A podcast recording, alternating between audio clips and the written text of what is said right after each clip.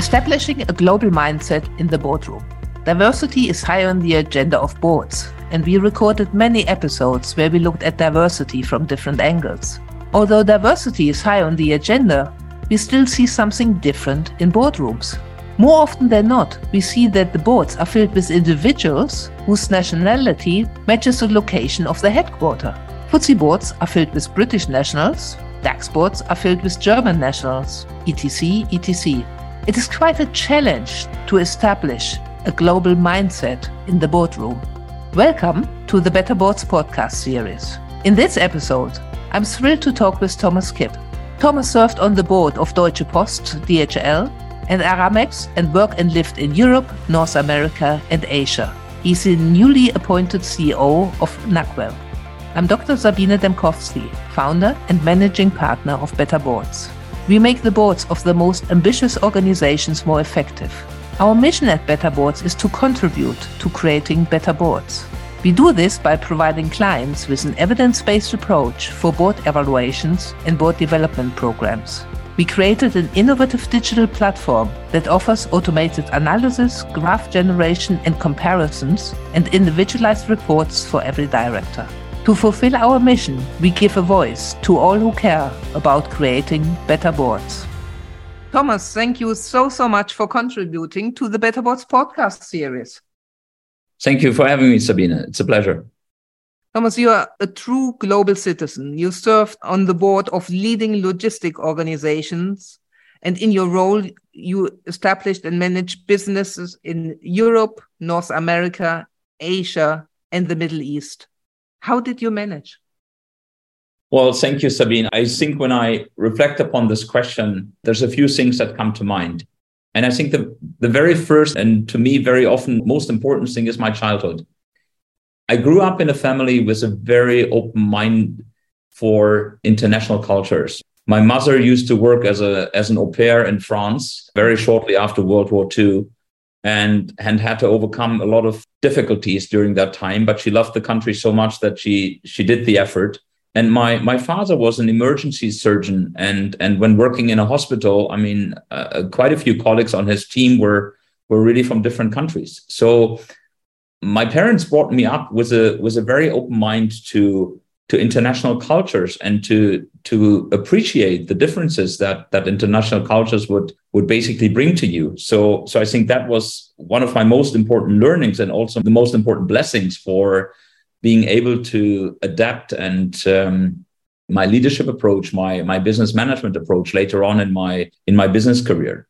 I think the second element that i would always say is you have to be curious and open minded and maybe that sounds simple, but um, I think what you what you have to appreciate is to to understand how things are done in foreign markets. Yeah, and um, only if you stay curious and open minded, you you will have a chance to really understand as to how the things are done uh, how effective these solutions are and and how different maybe they are from from how things are being done in your home market. And and then you you will be able to make let's say the the right connections as to is that giving you anything good or is it something that you'd rather still do in your home market?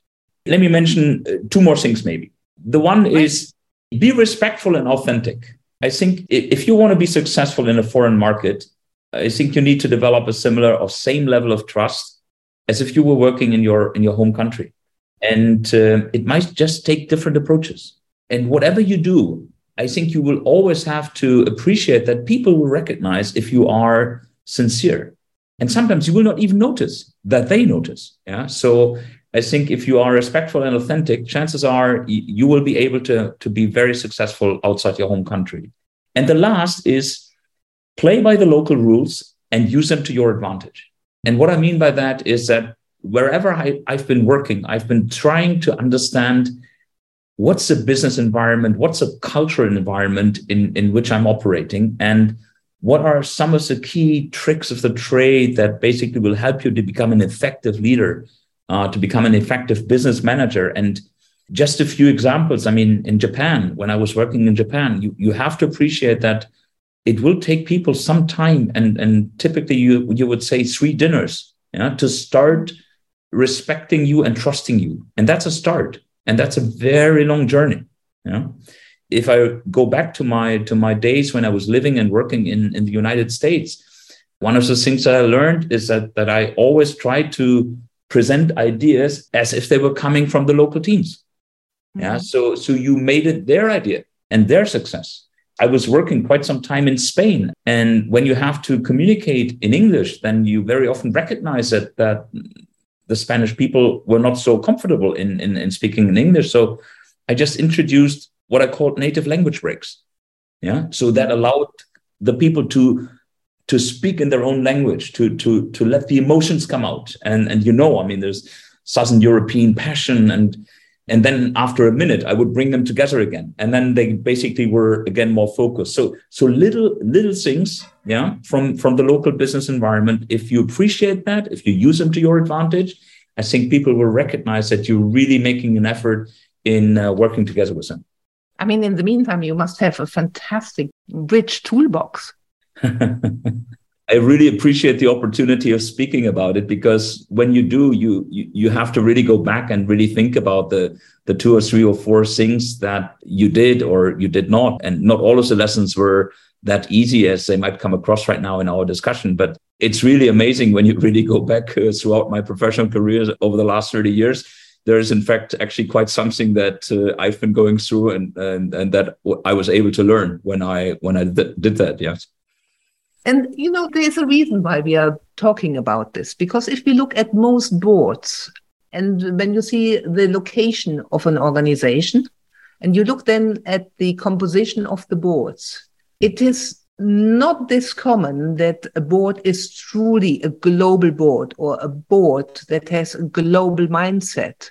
I mean, one could say when one listens to the news these days, does a global mindset at board level still matter? What do you think?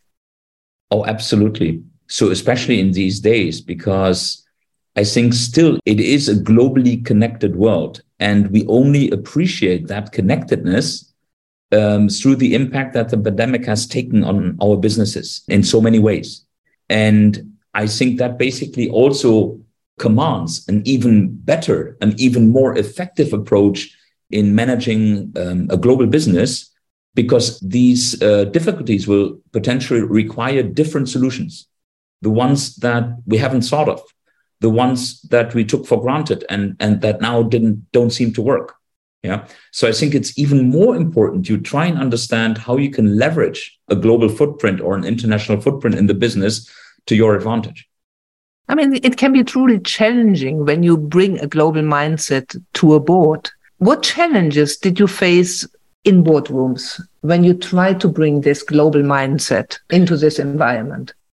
Yes, I think the first is is just a practical reality. If you work in a given country and the board is basically representing that country, then chances are not too many members of the board really had a longer practical outside the home country work experience. I think this is still a very practical reality. There is actually data that uh, can support it to an extent on a global scale and across all levels. I think there's only 4% of the world's population who have ever left their home country and worked outside their home country for a longer period of time. So that already gives you a flavor as to the dimension of uh, relevant work experience. And I think it's it's typically that relevant work experience outside your home market that will give you a lot more appreciation as to how to think about the international open-mindedness and integrating international aspects into the, the work and the composition of a board. And for that reason, I, I think there's a few very, very intuitive things. So the first is what I call misperceptions and, and prejudices. If you live in a given country, there might be a few countries that you at least seem to be more familiar with, at least from the outside, because they are more relevant economic nations uh, uh, for your business. Uh, you might actually come across them in the news. So you, your level of comfort seems to be bigger in, in, in handling that, despite the fact that you don't need to consider that in any way, shape, or form when you build your board or when you build your, your organization. And I think that's one thing. And then you first have to basically create the open mindedness to really appreciate as to what is it that you basically bring as a business proposal into that, let's say, domestic board. One of the things that I try to, to do actually with board member colleagues is what I call I try to do immersive journeys. Okay. So, so really make an effort and convince your board colleagues to join you, maybe on a trip into any given market where you operate, and basically build their own opinion, but on the ground rather than in a boardroom in your home country. And I know that's just a very, very small thing, but already that takes a lot of effort. And I, I, I could happily speak lo- longer about that. I think the second aspect is, is a very natural one as well from a business perspective, which is risk concerns. If you don't know it, you typically have more, let's say, a critical mindset to these things. And, um, and I think this comes naturally because you might feel again more comfortable in understanding. So, what are the risk implications of doing business in an international market that I know better versus the ones I don't know that well?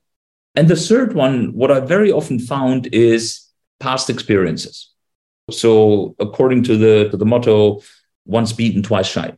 And so, so in, in that combination, you will find the various angles of, of difficulty in, in creating, let's say, a very open and honest interest in the international aspects and giving you, let's say, the, the same level playing field as if you were dealing with business matters of your home market. So, what is it really that makes it so hard to establish this global mindset in the boardroom? So, you know, I'm German and, and I've been working with um, two DAX 30 listed corporations. Yeah. And one of the experience that, that I made is when these companies and, and they are successful in what they do and especially they are successful in their home markets. So one of the things that that i found is they basically think that when they go outside the country and expand it might happen that you are less successful because you're so successful in your home market. And if you go abroad and it doesn't really work in the same way as in your home country then maybe that reflects upon you your managerial capabilities etc etc the second i think is you really have to appreciate the way how things are being done outside your home market. And you have to appreciate that you could actually learn something about that. And um, still, I think there's typically 10 good reasons why you would not want to reach out and immerse yourself in one or, or more foreign markets that, that would really be relevant to you. And then typically what I've seen, and, and I, I thought that was a great effort to start with, is that on one occasion, our, our board decided to really move your desk into a foreign country for four weeks and then basically operate out of that foreign country for four weeks. So at least you would be spending, let's say, weekends in the foreign market, and you would probably be living and, and working in a in a foreign environment. And and this is, I think, something that through the pandemic has obviously become more acceptable. Yeah, because I mean, remote working, uh, leveraging digital communication technology, obviously will give you that greater level of flexibility. So maybe that's an opportunity for boards to educate themselves about some of the key markets in which they operate or some of the key markets in which they would wish to operate as an opportunity to really learn and and appreciate these foreign markets. So very practically, what barriers do you think need to be removed so that boardrooms are filled with people from different nationalities and with a global mindset? So a couple of things. I think still in the first place running a business with with an international element is a clear strategic decision. And i think practically what i would like to see more is to really think through that decision as to what it will mean for your organization what it will mean for designing or redesigning your leadership team what it will mean to actively integrate the international business into your company setup. And sometimes, like when you work in that international environment, it basically feels you're, you're a little bit like a satellite that's flying around Mother Earth, but it's not really integrated well in the organizational context. And you will come across about many examples where you basically send people from your home country to an expatriate assignment and then whenever these expatriates basically ask a question to come back, they potentially run into difficulties because then, I mean, they have fallen off the radar screen. So I think making your your thought process not only on the strategy side and how to set up a business, but even more on the organizational and the cultural side, I think would be a very very important part. And then I think that includes the question as to so how will that be reflected in the composition of my board, of my senior management team, so that the international part will become something more normal and not something where, yeah, we say we're operating in international markets, but it doesn't really show in the way we're running the company. And the best way to show it is that your leadership team, your board, represents that international reality. And yet, I mean, we both know a lot of organizations struggle. I mean, I work with boards who admit that they do most of the business in other countries, and yet they don't even have a representation from that country where they have the greatest growth or where they do the most business on their board. How can this be? And here, um, obviously, it's hard to look in inside the brain, yeah. but maybe there's a few things like I think the first thing is it starts with yourself. And as we discussed earlier, I think I would not be surprised that there are many, let's say, personal insecurities. So in 1997, when I was working with a board in one of these DAX listed companies, there was no single board member except one who was fluent in English. And I think if you appreciate that you want to build an international board, the most intuitive thing is you would need to change your language logic to English, maybe to other languages in a different context, but most often it would turn into English. That basically means your conversations become more complicated because not every board member, not every person would feel equally comfortable in utilizing the English language for uh, business decisions. I mean, that's that's very straightforward.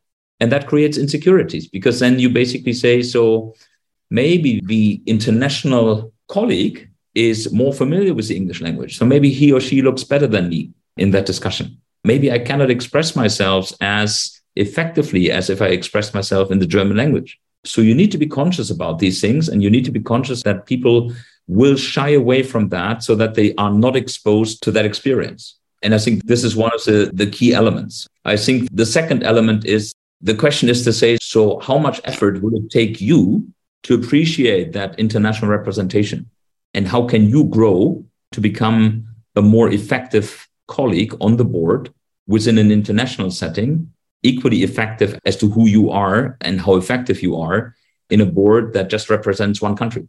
And I think that takes an effort. You have to realize that and you have to make uh, time and effort to do that. And I, I know one of my colleagues he always actively reached out to me to basically say, look, how do I do that? Is this permissible in the context of country A? And if I go there, is there anything that I should not be doing? So little things, but if you don't really consciously reflect, you will not appreciate as to what it takes to be as effective as if you were operating in a domestic board environment.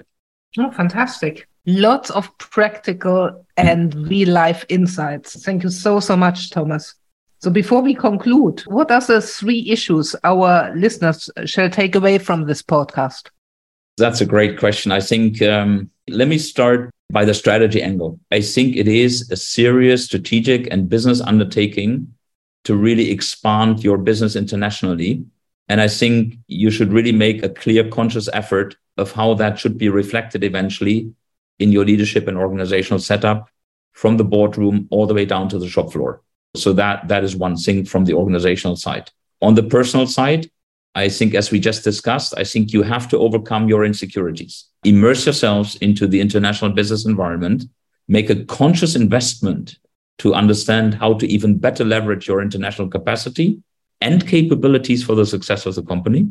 And the third aspect is stay curious and open minded. Don't get frustrated. Try to understand how you can become more effective in these settings because typically I've always found my work in an internationally composed board to be extremely rewarding, to be rich of learnings, and uh, very often it was really, really super enjoyable. So those would be my my three takeaways. Fantastic, Thomas. Thank you so much for contributing to the Better Boards podcast series. You're very welcome, Sabine. This was very enjoyable. Thank you very much for having me. How can we help you and your board? We at Better Boards are always delighted to hear from you. You can best reach us at info at better-boards.com. Thank you for listening.